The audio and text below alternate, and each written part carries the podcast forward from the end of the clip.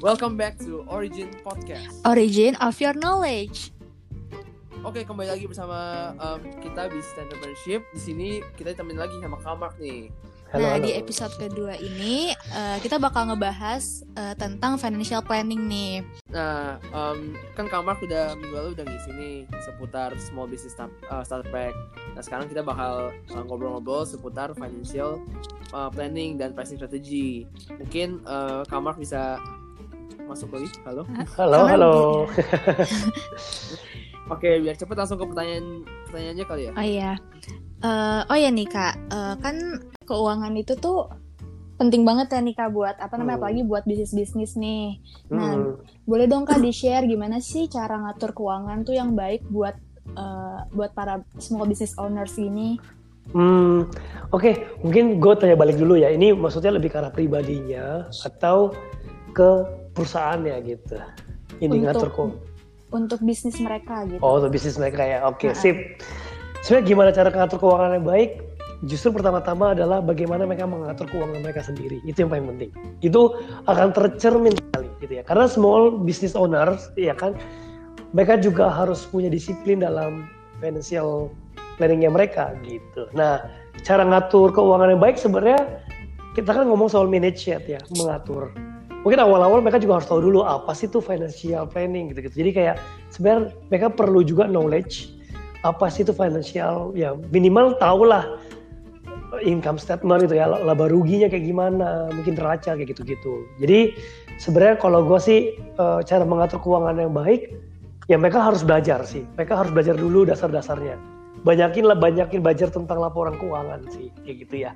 Karena laporan keuangan itulah yang menilai yang memberikan nilai kepada kita semua gitu ya. Oh rupanya bisnis gue ini bagus gak ya gitu. Baik yang baik tuh kayak gimana ya? Nah itu semuanya tercermin di financial statement. Kayak gitu. Nah buat bisnis business owner yang mungkin masih pemula banget yang awal-awal banget ya mungkin banyak ingin belajar soal finansial ya. Gitu sih kalau dari gua. Sebelum kita masuk ke lebih jauh gimana gimana nya mungkin pertama belajar dulu gitu. Gitu sih menurut gua ya. Nah uh, mungkin um, kan kita semuanya belajar nih tentang keuangan ya hmm. kita Nah, kan pasti kita pengen keuangannya sehat kan, yep. kayak lancar dan lain-lain. Nah, mungkin dari kamar ada nggak uh, beberapa mungkin rasio atau patokan-patokannya okay. yang yang mencirikan kalau bisnis kita sehat sip sip oke okay. kalau gue gue punya rasio sih gini uh, mungkin ini nggak banyak yang pakai ini ya tapi kalau gue gue akan selalu memakai ini jadi cara gue pertama gue akan melihat cash kita gitu ya cash aset bergeraknya kita itu cash bank dalam cash itu apakah kita bisa menutupi expense yang gue proyeksikan selama enam bulan sampai satu tahun ke depan. Oke, okay? contoh, contoh. Kita udah punya production planning, planningnya pro, ya pro, diproyeksikan gue punya expense tuh per bulan sekitar 50 juta, misalnya gitu ya. Let's say segitu. Nah, berarti dalam satu tahun, berarti kan ada sekit, uh, sekitar 600 juta yang kita butuhkan. Nah, kalau gua uh, keuangan yang gua yang gue bilang sehat, pertama-tama gua harus punya indikator minimal gue punya setengah sampai satu kali lipat ya, gitu ya. Kalau udah, udah lebih dari satu tuh udah bagus banget. Jadi kayak artinya tadi 600 juta bagi dua 300 juta sampai 600 juta di tangan. Jadi ini istilahnya ini gue bilang ini yang sehat. Kenapa? Karena gue akan siapin ini tiba-tiba darurat. Contoh, kita mana pernah nyangka sih ada COVID ya nggak ini darurat nih tiba-tiba banget yang benar-benar nggak pernah terplanning nah gue akan selalu planning kayak gue nggak bisa mendapatkan sekitar enam bulan bener-bener gue nggak dapat sama sekali ini ya pendapatan ya gitu tapi gue harus tetap menggaji semua karyawan karena bagi gue untuk memecat karyawan itu last options banget sangat-sangat last bahkan selama covid kemarin gue nggak ada satupun yang gue pecat. Nggak ada satupun. Walaupun gue harus menguras cash, cash bank gue sangat banyak. Gitu ya. Memang kemarin itu pilihan sulit ya. Kalau misalnya mau gampang-gampang kan kan gak ada project nih. Atau enggak gue jualan catering sama itu agak lagi menurun. Oh, gue gue gitu gue cut aja lah orang-orangnya. Itu bisa banget gitu. Cuma bagi gue itu last option. Gitu. Jadi uh, eh, gue selalu rasionya kayak gitu. Cash bank bisa 6 sampai 12 bulan gue penuhi tanpa revenue masuk sama sekali. Itu perhitungan gue tapi semua orang punya beda-beda ya. Dia punya standarnya masing-masing. Kalau gue itu standar gue gitu. Kalau gue udah di masih di ambang itu gue udah aman. Tapi kok di bawah itu gue bakal khawatir banget. Dan gue pasti akan mencari cara banget. Gimana caranya? Gitu sih. Berarti kalau mau sehat berarti at least dana daruratnya cover iya betul. Itu paling penting. Ya. Hmm. gitu sih.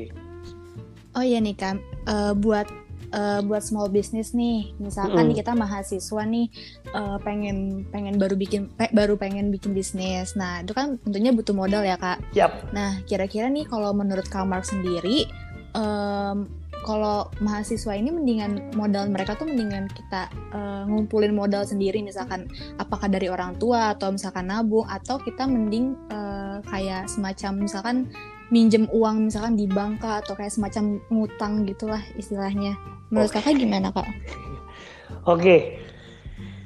jadi ini pilihannya cuma dua ya, utang sama yeah. kumpulin modal sendiri ya. Oke. Okay. Yeah. Sebenarnya gue sih lebih milih ada opsi berikutnya gitu ya. Uh, mungkin lebih mending kayak minjem ke kerabat, teman, keluarga, orang tua gitu ya. Kenapa gini?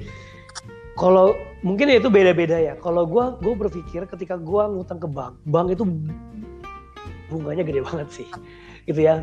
Bunganya bisa 12 persen gitu ya. Hmm. Oke, jadi maksudnya untuk untuk awalan bisnis gua rasa hmm, lu harus punya perhitungan yang sangat sangat sangat tepat kalau lu mau pinjem bank.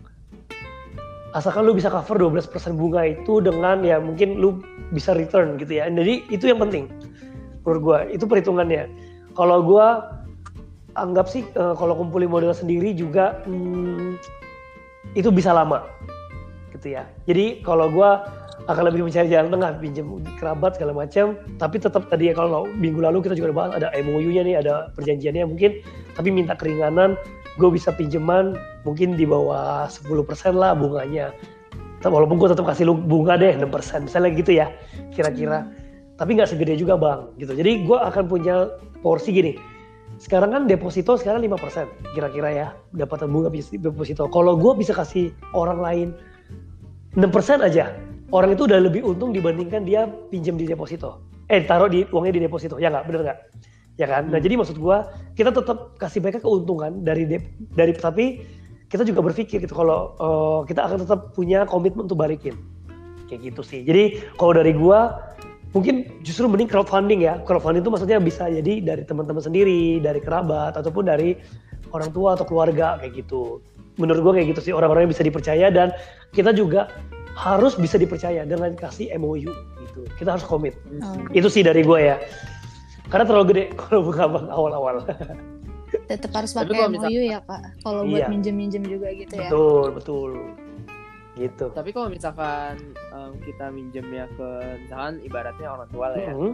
Itu uh, kemungkinan gagal bayarnya lebih gede nggak sih kak kalau misalkan kita jadi leha-leha. Nah gitu. betul. Itu kenapa gue butuh tetap MOU.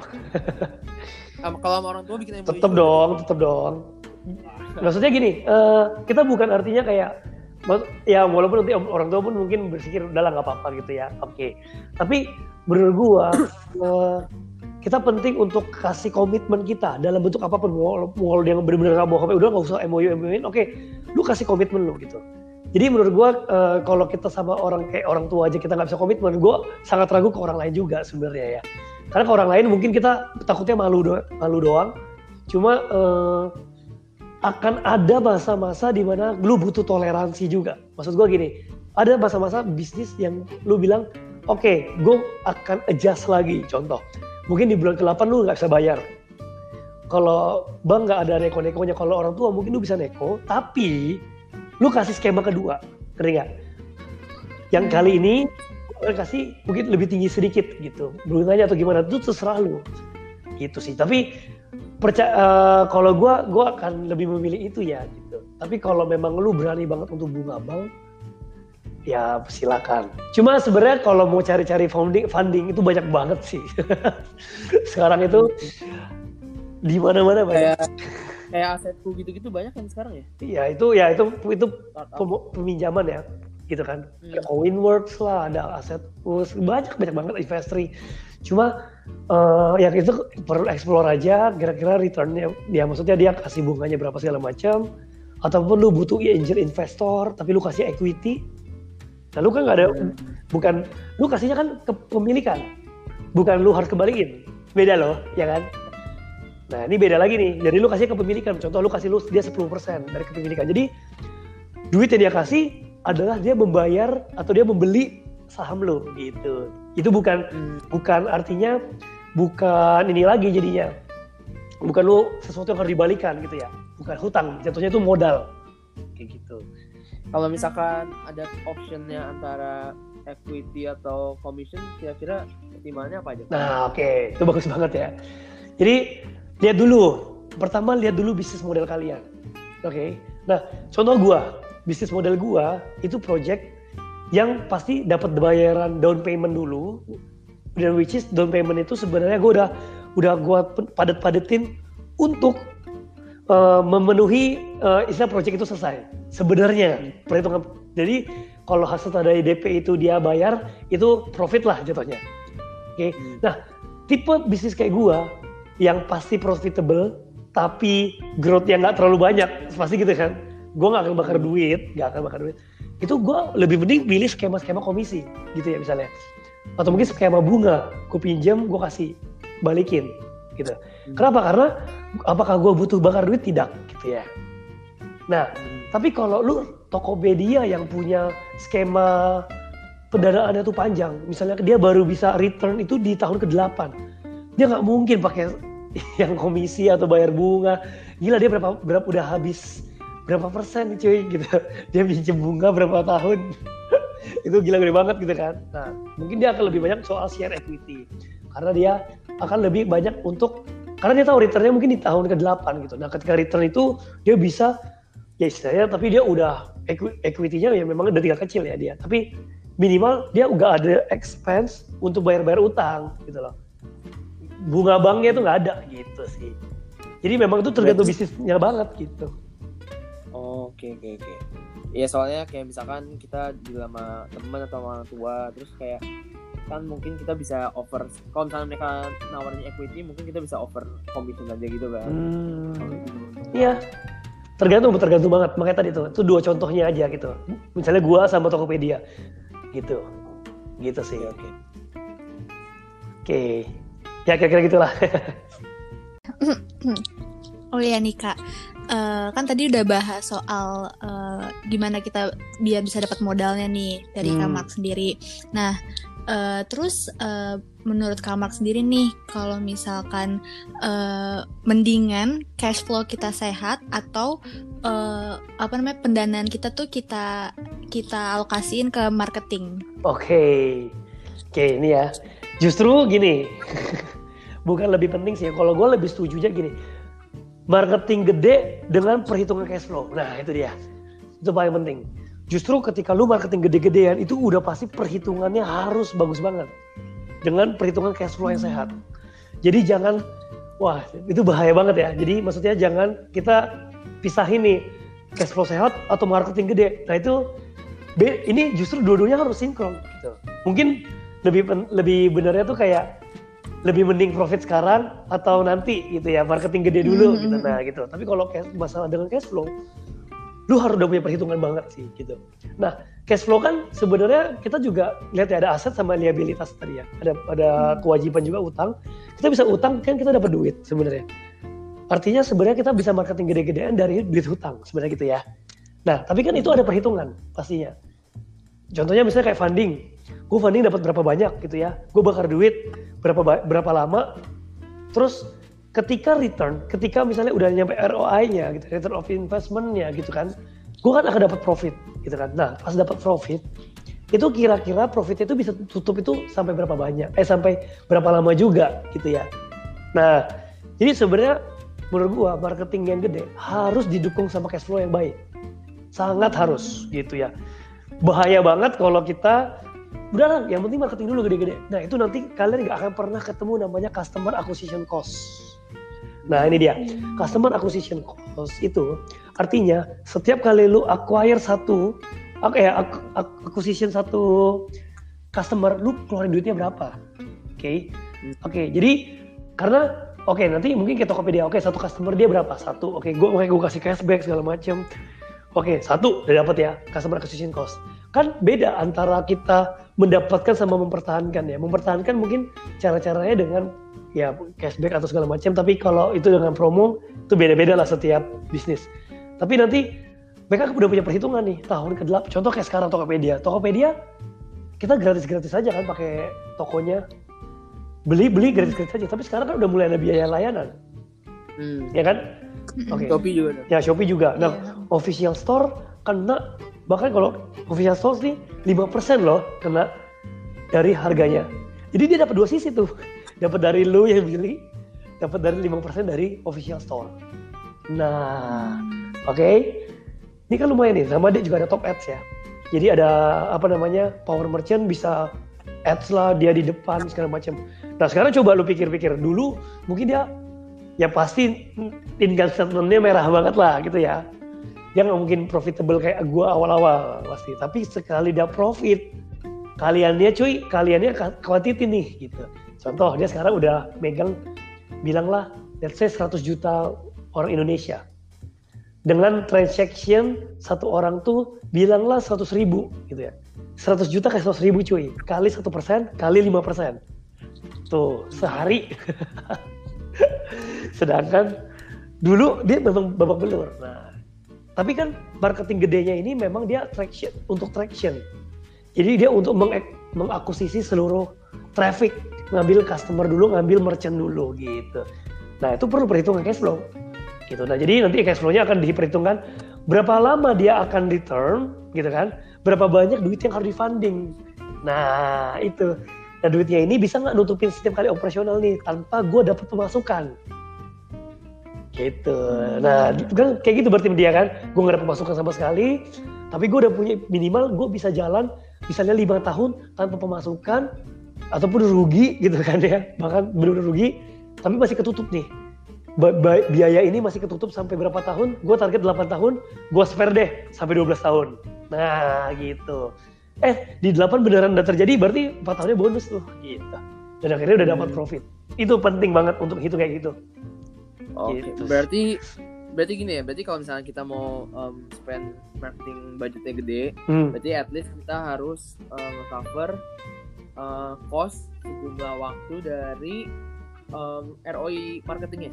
Marketing oh iya, oh, itu, itu pasti dong. Ya itu juga dan lu juga akan efisiensi customer acquisition costnya karena ketik jadi lu akan targetin berapa orangnya gitu kan. Nah Hmm. Jadi kan contoh misalnya gue akan add satu juta, gue butuh 10 orang, mahal amat, seratus ribu satu orang gitu kan. Ribu, nah, ya. gue akan mau, gue nggak, gue targetnya 50 deh, berarti satu orang udah mulai turun kan bagi bagi lima apa ya bagi lima lagi, jadi sisa 20 ribu. Nah gitu, jadi gue akan customer acquisition costnya ini yang akan berpengaruh juga. Kira-kira lu targetnya berapa, lu mau costnya keluarnya berapa. Nah target lu kan tergantung nih, contoh target gue di tahun depan itu udah ada merchant satu juta merchant misalnya gitu ya. Misalkan satu juta merchant. Nah gimana cara satu juta merchant? Dia coba dulu satu bulan kan? Kalkulasi kalkulasi dapat CAC-nya oh rupanya satu orang itu gue harus keluarin sepuluh ribu nah sepuluh ribu kali satu juta loh hmm. satu tahun itu dia akan keluarin 10 miliar dengan sepuluh ribu ini harus jadi maksimalnya dia ketika acquisition customer Nah, itu dia. Artinya ada toleransi kan.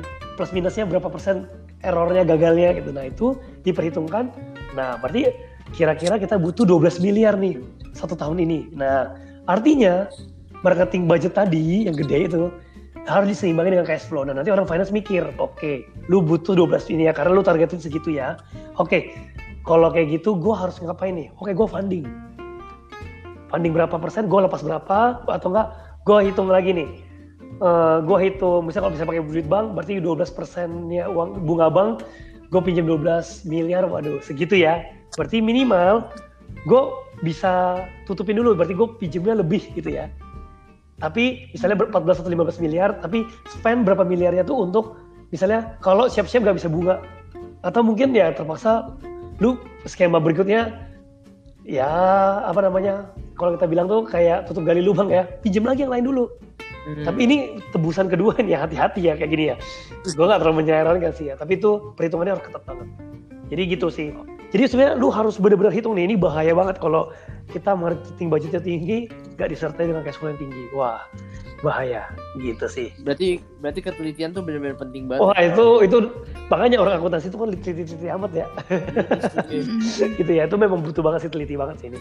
Gitu. Nah, menurut Kamar Hmm. kan kita harus teliti tuh. Nah, kira-kira apa aja ya yang kita sebagai small business owners tuh harus kita lakuin biar kita bisa rapi gitu, teliti. Oke. Keuangannya dan lain-lain. Oke, kalau gua gitu ya, kalau gua sih apa pun pengeluaran lu harus lu catat sih, apa pun gitu ya, mau pribadi, ya tapi tetap ya lu pisahin ya. Gue sih sangat menyarankan lu memisah. Eh, ada rekening-rekening, misalnya kalau lu masih pribadi yang masih ya masih masih jualannya pakai bukan pakai PT ya. Kalau gua kan memang udah PT, jadi memang ada rekening PT. Tapi kalau lu punya pribadi yang masih small business yang memang harus jualannya pakai yang masuknya duitnya ke lu juga tuh lu bener-bener harus ketat banget lah. Itu semua apa pun harus lu catat keuangannya dengan rapi dan teratur. Minimal ya ada banyak apps sih apps apps yang bisa dipakai ya. Nah kalau gue sih ya karena gue jualan Fritz gitu ya ERP ya pasti gue sangat menyarankan ya kalau bisa pakai Fritz itu untuk mencatat setiap ya apa pun yang kalian beli segala macam gitu sih ya. Jadi penjualan pen- penjualan pembelian itu bisa kalian catat di situ kita bisa langsung hitungin juga ya net profit segala macam sih. Jadi sebenarnya eh, yang harus dilakukan ya kita harus punya sistem sih ya gitu. Ya kalau konteks ini karena gue Fritz ya gue bilang Fritz gitu ya.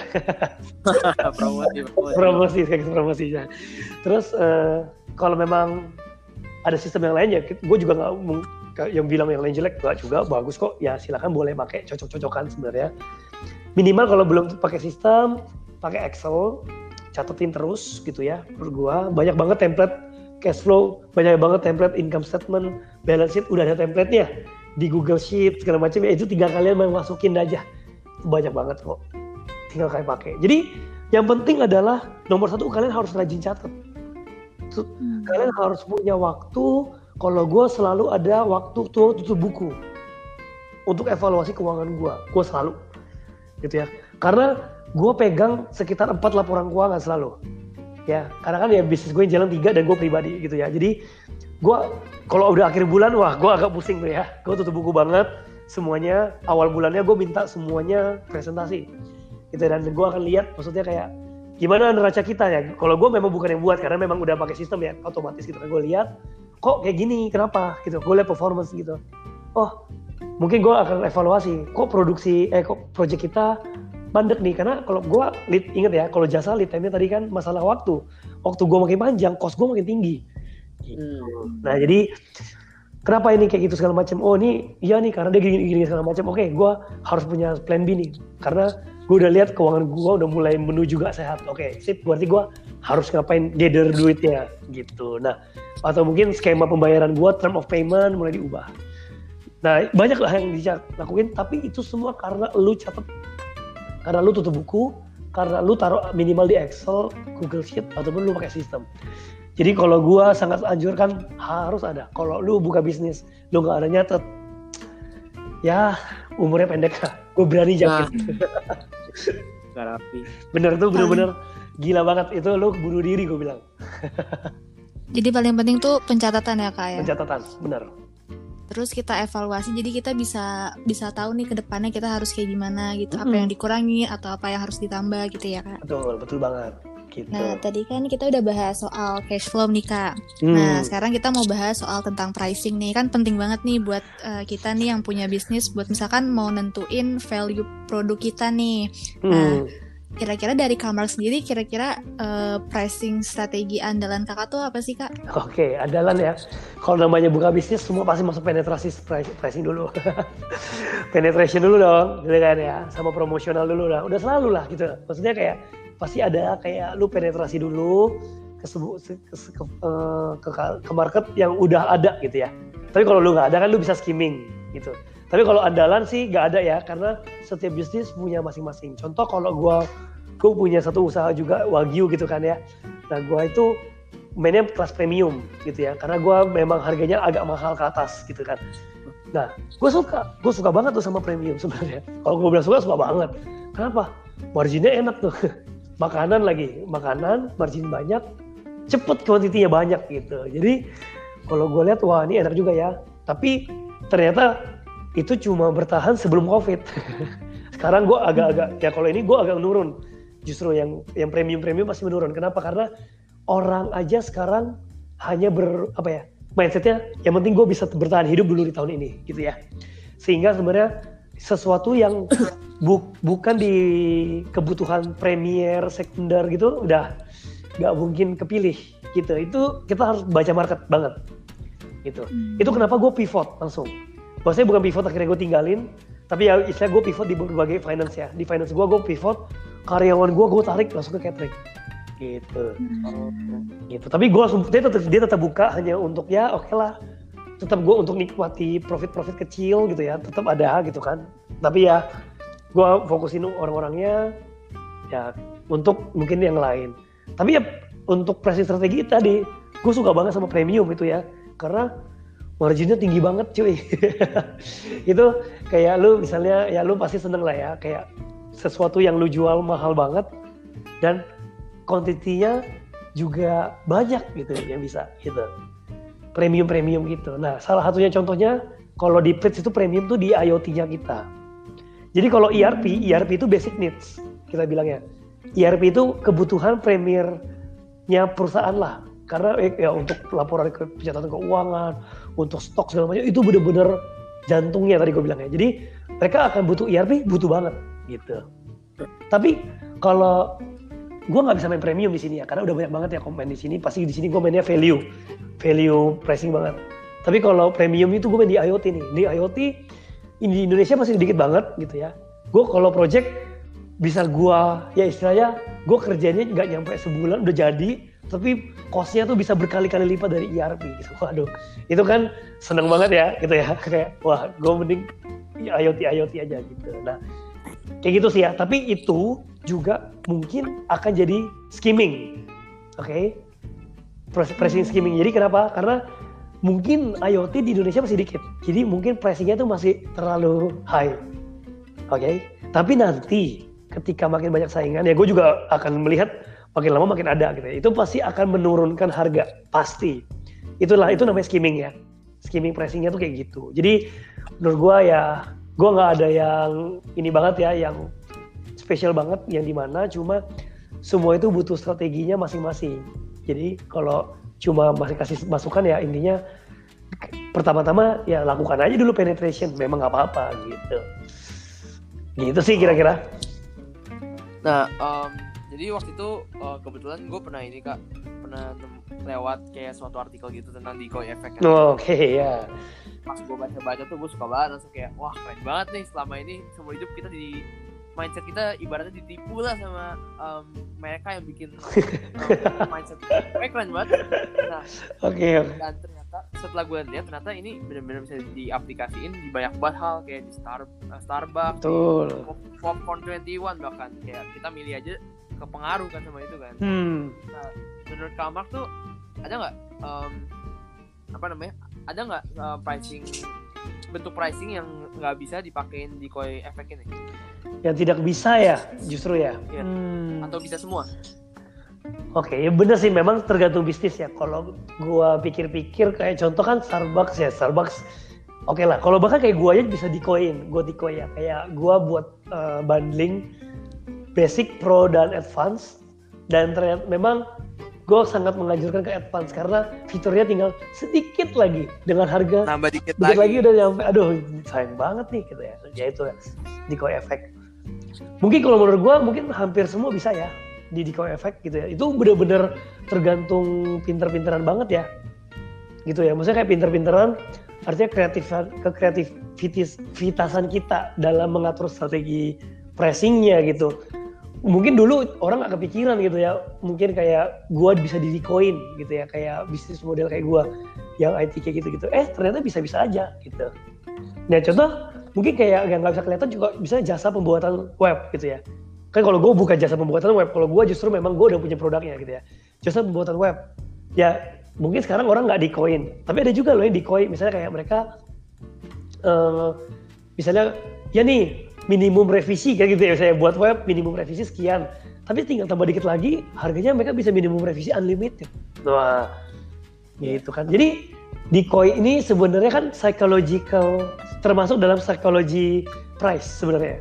Yeah. Ya, jadi gua rasa ini bang, bisa banyak banget dipakai di semua tempat sih gitu. Cuma uh, masalahnya tinggal kreatifnya aja mau dipakai kayak gimana nih. Ya, kapan dipakainya. Ada mungkin yang kayak eh kayaknya nggak bisa deh. Yang mungkin sekarang masih belum bisa, belum kepikiran doang gitu. Hmm. Gitu sih. Karena memang menarik banget ya. Kita harus belajar tadi ya gue sangat mention bahwa manusia itu membeli sesuatu belum tentu pakai logika tapi pakai emosional mostly so kita juga harus tahu kita bagaimana mainin psikologinya nah hmm. ini makanya kenapa kita perlu banget psikologi price kayak tadi nih dua ratus ribu sama seratus sembilan orang banyak banget milih seratus sembilan gila cuy cuma beda seribu gitu ya jadi dua ratus ribu nah ini kan salah satunya psikologi juga karena dia masih ngerasa di satu doang depannya hmm. gitu jadi ini Diko efek ini menurut gua paling itu karena dia mau nyerang.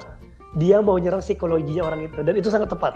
Orang tuh membeli dengan emosi. Nah, itu yang penting. Orang itu membeli dengan emosi. Yeah. People buy on emotions and justify with their logic. Iya, betul. ya, kira-kira gitulah. Nah kan uh, tadi ada banyak banget ya kak sebenarnya ada pricing strategi itu udah banyak banget. Habis itu juga tadi ada yang kayak decoy effect gitu kan. Hmm. Nah uh, kira-kira kalau menurut Kak Mark uh, best pricing strategi yang paling cocok buat small business owners itu apa kak? Atau kayak oh. tips and triknya deh gimana? Uh, okay. Misalkan kita baru punya bisnis, cara nentuin harganya gimana nih gitu? Kalau saran gua, saran gua ini mungkin belum tentu semua setuju, tapi kalau gua lakukan penetration pricing sama promosional. Jadi uh, pasti lu harus melakukan penetrasi sih menurut gue ya. Apa pun produk yang masih belum ada marketnya, gitu ya. Hmm. Sorry, udah ada marketnya tapi lu baru mau join. Jadi kan lu baru mau ikut-ikutan. Itu hmm. pasti lu harus penetration pricing, udah pasti. Asalkan lu produk-produk niche khusus banget yang nggak ada nih, gitu ya. Nah itu lu bisa mulai dari value atau lu mungkin bisa langsung skimming gitu ya, tembak tinggi dulu atau lu langsung buy value kasih ke dia gitu. Ini harganya segini gitu ya. Contoh kan kayak software. Software IoT gitu kan. Orang sekarang kayak misalnya project-project smart office smart building segala macam ya. Mungkin harganya cup ojok-ojok 700 juta satu miliar gitu. Padahal mungkin itu kalau beberapa tahun berikut nanti itu mungkin makin murah gitu. Kayak apa ya? Banyak lah barang-barang yang kayak sekarang handphone makin lama makin canggih makin murah ya nggak? Hmm. gitu. Jadi sebenarnya itu kan skimming. Tapi itu, makanya tergantung lagi best pricing strategi adalah kalian lihat dulu lo customer segmen kalian. Gitu ya. Udah ada kompetitor belum? Udah ada. Ya udah ikutin dulu kompetitor pakai value atau enggak skim eh, penetrasinya pakai penetration dulu. Mau nggak mau untuk dapetin dulu. Oke itu kalau udah ada kompetitor. Sekarang masih niche banget nih. Susah benchmarknya. Kompetitor satu dua doang. Ya udah mungkin lu bisa pakai skimming dulu gitu lempar atas gitu ya. Atau pakai value ya lu langsung tembak customernya customernya kira-kira worth nggak nah kayak gitu sih. Jadi best pricing strategy yang cocok untuk small business owner sangat-sangat tergantung dari bisnisnya apa. Tapi kalau gue kasih saran tadi dua. Kalau lu tadi yang versi pertama maka lu akan penetrasi. Ada kompetitor nih. Contoh lu jualan baju. Itu udah banyak tuh. Ya kan? Hmm. pakai penetrasi dulu. Tapi tadi kayak gua, uh, eh, gue tadi sempat jelasin sedikit ya sama yang waktu uh, materi. Maksudnya pas materi gue bilang sama sesuatu ya salah satu ya tadi salah satu peserta kan gimana nih kalau penetrasinya? Nah dia juga bisa tambahin inovasinya apa contoh after sales gitu ya. Jadi kasih rasa aman ke dia. Nah jadi nggak cuma masalah price war nih. Penetrasi sih penetrasi tapi lu juga kasih hal yang lain. Kayak gitu. Atau yang kedua lu nggak ada niche eh lu bener-bener marketnya niche wah udahlah. Lu coba dulu aja tembak-tembak tinggi-tinggi gitu ya. Mungkin atau lalu benchmark luar negeri di sini belum ada, di luar negeri aja segini. Udah di Indonesia bisa lah dikit-dikit turun. Gitu. Jadi kalau gua rasa dua ini cocok banget untuk small. Untuk awal-awal ya, promosi, penetrasi, value dan juga skimming. Tapi tergantung market, tergantung market ya. Jadi sangat-sangat penting market research dulu. Gitu. Gitu sih ya. Uh, mantep banget nih kita udah bahas um, tentang apa aja? Cash flow terus apa lagi? Pricing strategi. Nah udah banyak banget sih pelajaran yang kita dapat dari kamar nih ya mungkin buat terakhir sih paling kita uh, minta saran kamar sih buat uh, small businesses owners. Kayak ya paling gimana cara mereka ngatur financingnya cara mereka pokoknya biar bisnisnya bisa bertahan lah dari sisi finance Oke, okay, bertahan ya. Oke, okay, sip. Oke, okay, gini. Kalau gua kita uh, apa semua tuh harus sangat punya prinsip apa yang urgent, apa yang important tapi belum urgent, gitu ya. Itu penting banget ya. Sama apa yang nice to have doang. Oke, okay? maksudnya apa? Ketika lu semakin berkembang, lu udah punya profit, lu semacam, lu akan ada ketertarikan kayak pengen, oh beli inilah, bagus-bagusin kantor lah supaya apa tapi budgetnya tinggi amat gitu ya gitu tetap down to earth lah. Gitu ya maksud gue gini lu dengan bisnis yang udah mulai berkembang segala macam oke okay, ada beberapa harusnya di upgrade ya tentu harus upgrade gitu ya. Mungkin kayak mesin lu mesin lu mesin kopi upgrade lah. Kan udah makin banyak buat yang lebih bagusan dikit biar lebih tahan lama. Oke okay, itu bagus. Itu karena akan memperbaik cantik ya. Tapi eh bu, bukan mempercantik itu untuk membuat uh, kopinya makin bagus gitu ya. Gitu kualitasnya. Cuma kalau udah makin gede terus makin lihat-lihat ya ini nih bagus nih ada TV gede nih taruh di kantor supaya kita kalau meeting enak. Nih gitu ya. Nah harus yang minimal smart TV Android TV minimal 75 inch. Wih gitu kan. Misalnya gitu kan. Wah ini ini nice to have aja atau udah urgent atau important. Nah itu klasifikasiin. Gue sangat-sangat saran buat small small business bener-bener kalian klasifikasi ini sih setiap pengeluaran. Ini untuk pengeluaran dulu ya, gitu. Hmm. Karena gue banyak banget lihat teman-teman gue udah punya profit dikit aja, aduh, udah banyak maunya. Gini-gini tiba-tiba habis, gak bisa ada duit muter lagi. Aduh, itu kan aneh ya. Jadi kalau lu lihat sebenarnya banyak behavior orang-orang kaya gitu ya, orang-orang Forbes gitu, justru orang-orangnya sederhana semua kan ya. Loki. Iya, justru gitu loh. Bukan ya gimana banget gitu. Kenapa? Karena mereka udah disiplin banget dari awal gitu ya tentang beginian. Mereka tahu yang nice to have, mereka tahu yang urgent, kapan yang important gitu sih. Jadi ya skala skala prioritas berarti ya. Betul, betul. Skala prioritas itu maksud gua. Skala prioritasnya harus tahu dulu. Ini masalah budgeting masih ya ngomongin ya. Budgeting lu atur sedikit kemikian rupa gitu. Terus sama sih juga masalah uh, kan namanya bisnis pasti butuh orang ya. Nah, kalau gua gitu ya, uh, lu akan bedain nanti namanya potensial sama experience. Potensial employee, which is itu orang-orang fresh grade yang masih potensial, belum ketahuan experience-nya, tapi sama orang experience-nya udah tinggi-tinggi banget gitu ya. Nah, gue pernah baca satu artikelnya Tekinasi yang 90% startup tuh bisa fail gitu ya.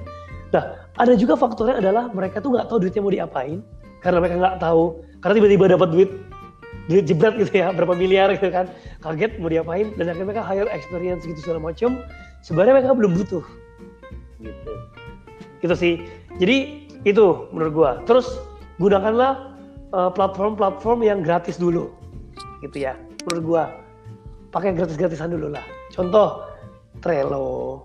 Mungkin kalau mau ngatur-ngatur apa namanya catat-catatan pakai Excel sama pakai ya boleh Prince juga ada yang gratis kok. Boleh pakai dulu aja.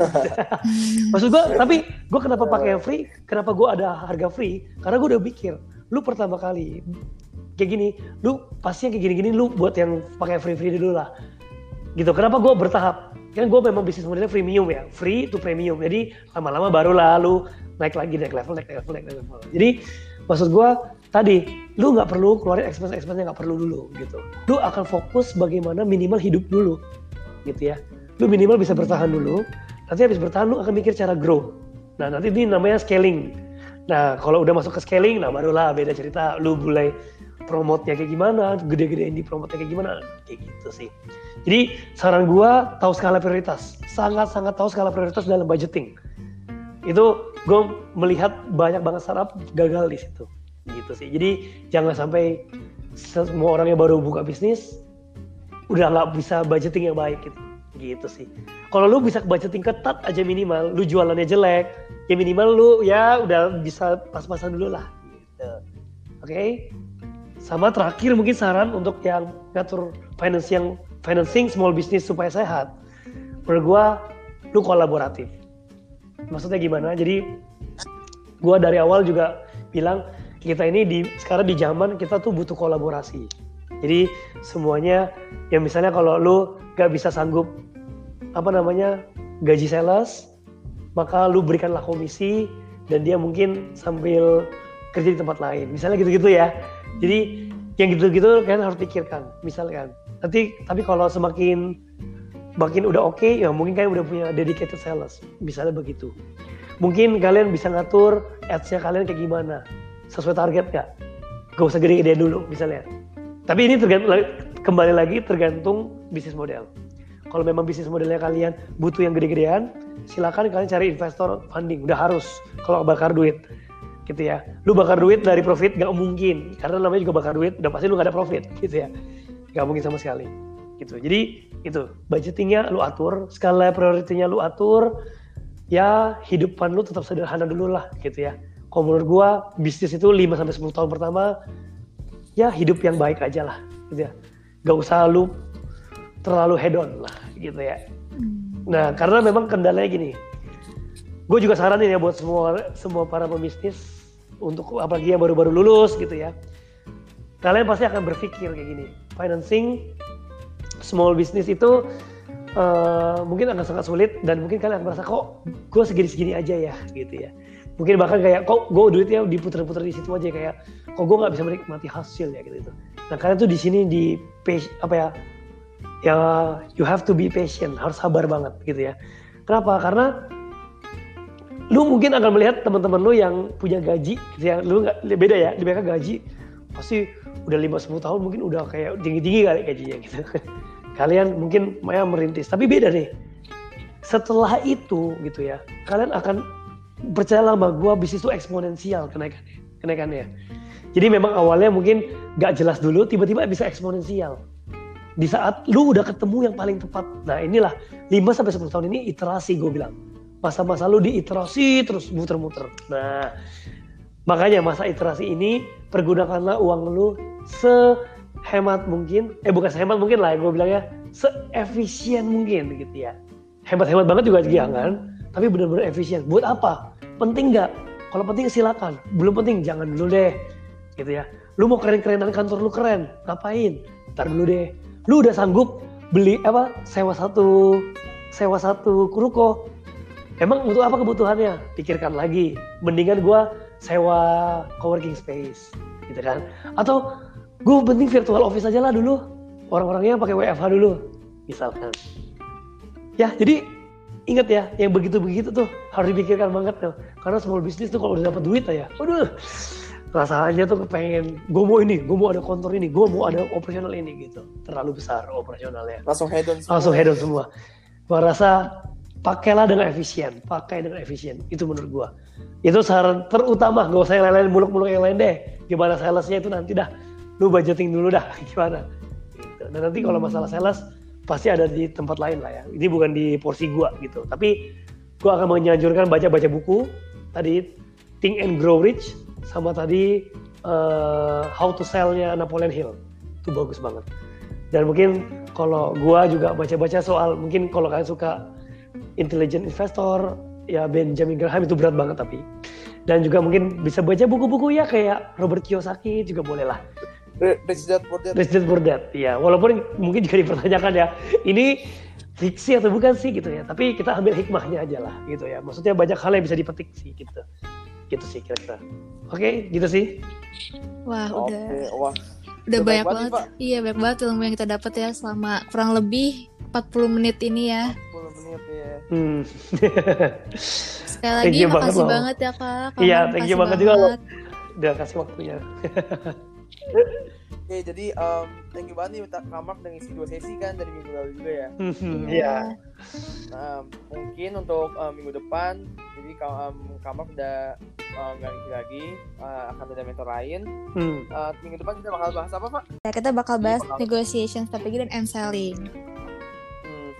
Jadi um, buat kalian yang pengen dengerin, pengen cari tahu tentang gimana cara negosiasi, cara um, kalian jual barang kalian. Jadi kalian bisa tunggu uh, kalian bisa tunggu minggu depan di episode 3 dari Origin Podcast yeah. yaitu negotiation and selling. selling. Oke, mungkin untuk podcast sesi ini segitu dulu kali ya Pak. Iya segitu dulu nih. Uh, kita mau ngucapin makasih banget nih buat kalian yang udah dengerin sampai sini dan mau kasih banget buat Kamar yang udah mau sharing-sharing sama kita. Ya yeah, thank you thank you. Been a great pleasure Kamar having you. thank you thank you banget. Gue juga sangat berterima kasih dikasih kesempatan sih. ya. yeah. Oke, okay, sukses terus ya Kak um. Ya, amin amin. Oke, mungkin sekian itu dulu untuk Origin Podcast sesi 2 ini. Uh, gua AA. Gue Safa. And see you in the episode 3 of Origin Podcast. Bye. Bye-bye. Bye-bye.